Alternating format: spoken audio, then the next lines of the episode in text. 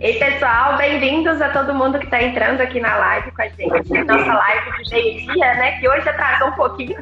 Tchau, Mas eu vou trazer para você as notícias do dia. Olá! Olá, tudo bem? Aqui é Felipe Vajão. Ele vai falar um pouco da que nossa. Prazer tê-lo aqui. Que prazer tê-lo aqui com a gente. Kelma, tudo bem? Quanto tempo a gente não se fala? Tudo é, bem? Pois é.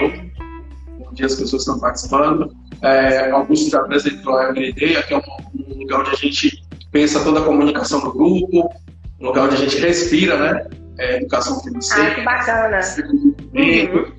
E a gente convida todos também a participar desse momento e um pouco do que a gente ouve é, nas lives, do que a gente encontra de conteúdo é, nas redes sociais, a gente traz para aqui e a gente tenta passar para vocês aqui o melhor na, na parte de educação financeira, investimentos, e pessoas como Augusto, como a Kelma, que são a, a, o rosto, né, que leva essas informações aqui que a gente cria junto com toda a equipe. Então, um abraço para todos. Ah, que bacana. Vocês entenderam, Bom né? dia, muito obrigada pela participação. Volte mais vezes. Vamos aqui, tá? Tchau, tchau. Tchauzinho. E aí? Ai, que maravilha. Muito, muito bom conhecer a, a sede aí de vocês, que eu ainda não conheci pessoalmente, mas esse ano ainda eu quero conhecer. Mas vamos lá com as notícias, assim. Acho que já deu um tempinho do pessoal entrar. E quem for entrando, né, é, à medida que a live for rolando, depois a gente vai colocar o link nos nossos stories para a pessoa ir lá no IGTV e conferir tudo. Mas vamos começar. É, vamos falar primeiro sobre o PIB no Japão. Ontem a... Só para fazer um resumo breve. Claro, pode fazer gente hoje, a gente hoje teve queda lá nas bolsas asiáticas, né? Lá, lá no Japão. Teve alta aqui no Brasil, né? Teve teve mudança na administração do Iguatemi, né? Do grupo Iguatemi. Né? Exatamente, né? do grupo Iguatemi, dos shoppings. A atualização do Covid, né? Das situações relacionadas ao que a gente está vivendo, todo mundo sabe. Ele tava na cara do Macron. o negócio tá ruim. É. é. Não tá fácil pra ninguém, hein? E é onde nosso presidente pode ser tão querido tosco. Mas o nosso presidente não pode. Mas o nosso presidente, Augusto, ele não pode falar nada também, não, porque na eleição, você lembra, ele chegou a levar uma facada, né? É, exatamente. Então, aqui no Brasil, a gente, nós não estamos ilesos. Não é presidente, não é candidato. Então, quanto é candidato, pode. Depois, o presidente não pode mais, não. É, como, presi como presidente, a gente não, não ficou sabendo de nenhum, nenhuma violência, né? Uma brincadeirinha aqui, que a gente está uhum. rapidinho, nós temos falha provedores de internet gerando prejuízo para grandes companhias de comunicação. E temos a cotação da moeda e as últimas notícias do dia, que é uma operação da Polícia Federal, que eu vou falar para vocês. Então, assim, resumindo, hoje tem muita coisa que eu falei, e eu volto a repetir, vou abrir uma papelaria só com notícias do Vamos lá, vamos começar. Bom, Vamos falar sobre o PIB no Japão, né? Ontem o país divulgou o resultado parcial correspondente ao PIB do primeiro trimestre de 2021. E o resultado, como já era esperado, não foi muito bom, né? A economia de lá, gente, ela encolheu 3,9%, que foi um resultado melhor do que era esperado, porque os economistas previam que fosse um encolhimento, né, uma queda de 4,8%. Então, apesar de ter, de ter sido uma queda de 3,9%, ainda foi um pouquinho melhor do que o esperado pelos especialistas, né? Aqui no Brasil, nós temos, graças a Deus, notícias excelentes, né? O Ibovespa ele fechou em alta pelo oitavo dia consecutivo, gente. Ele está, está se aproximando da marca dos nove dias de alta consecutiva, que aconteceu no, entre os dias 14 e 26 de fevereiro de 2018. Então, já havia três anos que isso não acontecia e nós agora estamos, né, a mais um dia de bater esses, esses dias consecutivos, né, nove dias consecutivos de alta. E foi também a sexta vez que o nosso benchmark, né, que é o Ibovespa, que eu já falei para vocês, que é o índice que mede o desempenho das principais empresas do mercado de capitais brasileiro, né, renovou a sua máxima histórica. sendo que durante o dia, né, nas transações interdiárias, o índice chegou a superar os 131 mil pontos. Então, assim, é, nós estamos batendo recordes históricos já há dias e o Ibovespa tem se superado, né, cada dia mais. Vamos ver até onde, né, até quando vai é, essa alta no índice, né, gente? E o benchmark, para quem não sabe, é uma referência do mercado para o investidor, para ele acompanhar o desempenho dos seus investimentos. Ou seja, é um parâmetro para ele saber o quanto os investimentos dele estão rendendo, está acompanhando né, o índice, um dos índices mais importantes do mercado ou não, para ele ter como balizar ali né, os seus rendimentos. É, um, um bom fundo de ações, gente, ele deve superar o Ibovespa. Porque o Ibovespa ele é utilizado para você é, é, confrontar né, os seus rendimentos, geralmente em ações e fundos de investimento. Então, um bom fundo de investimento, quando ele é bem gerido né, e traz bons resultados, ele supera o valor do benchmark, a valorização do benchmark, né, que é o rendimento do Ibovespa, que eu falei aqui para vocês. É, vamos às próximas notícias, né? Hoje de manhã a gente divulgou nos cards que o grupo Iguatemi, ele, que é aquele grupo de shoppings, né? Que tem o shopping Iguatemi, ele passará por uma reorganização. Ou seja, com isso, com essa notícia da reorganização, com a re, da reorganização, as ações do grupo Iguatemi, elas caíram 3%. Já as ações do Geri, Geriçaí Participações, elas tiveram uma alta de 15%. Por quê? Esse grupo ele vai assumir o controle né, do, da, da, do grupo Iguatemi, da holding do grupo Iguatemi. Ele é um grupo de participações.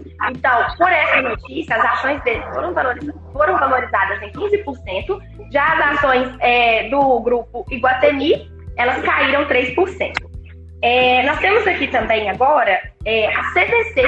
A CVC teve uma alta de 6% nas suas ações, com a notícia de uma possível oferta de ações no mercado. Então, para a gente ver o quanto é, cada notícia que sai no mercado sobre as companhias afeta diretamente o preço da ação, né? E isso afeta muito mais é, as pessoas que fazem day trade ou swing trade, né? Que é aquele tipo de compra e venda de ações de curto prazo. Já quem tem uma posição de buy and hold e quem vai manter as suas ações no longo prazo, né, já não se preocupa tanto com essas pequenas oscilações. E quem vai entrar no mercado agora, vai começar a comprar suas ações, tem que estar de olho nesse, nessa mudança de preços para comprar na melhor oportunidade.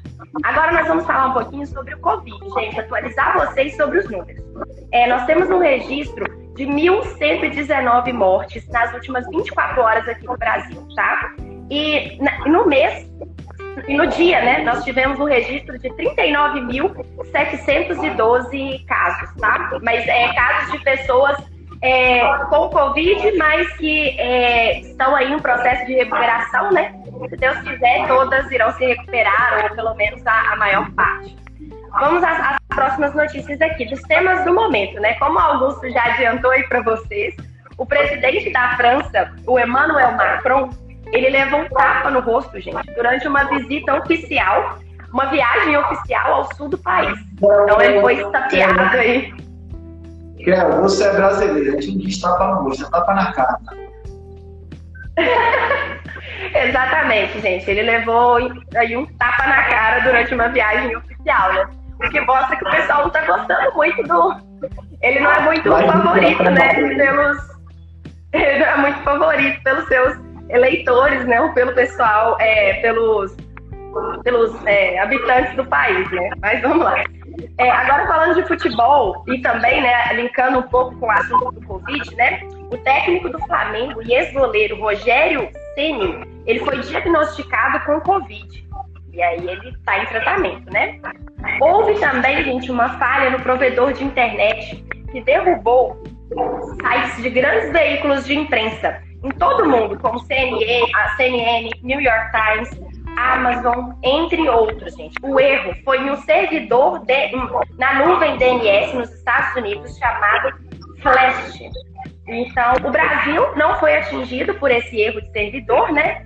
Só que é, as pessoas, ao tentar acessar esses sites, né, que estão hospedados nesse host internacional, elas tinham a mensagem de erro reportada. Erro 535, serviço não disponível. E aí, é, esse problema durou uma hora e meia, e por volta das 8 horas da manhã de hoje já estava tudo certo, tudo normalizado, né? Então, você vê que até esses grandes sites, né, esses grandes veículos de mídia não estão é, então, assim, ainda estão sujeitos né, às falhas técnicas da tecnologia. É, agora, falar de moedas. A cotação do dólar hoje ela está a R$ 5,06.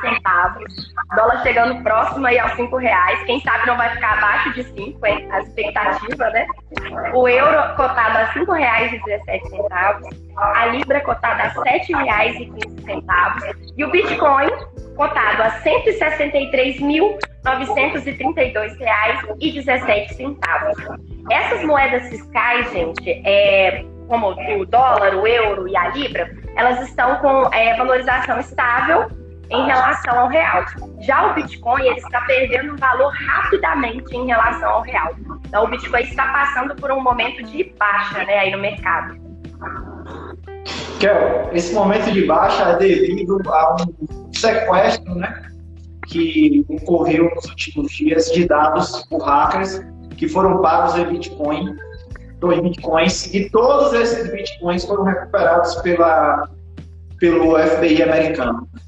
É, e esses hackers, obviamente, foram é, receber aí uma. acabaram sendo presos, né?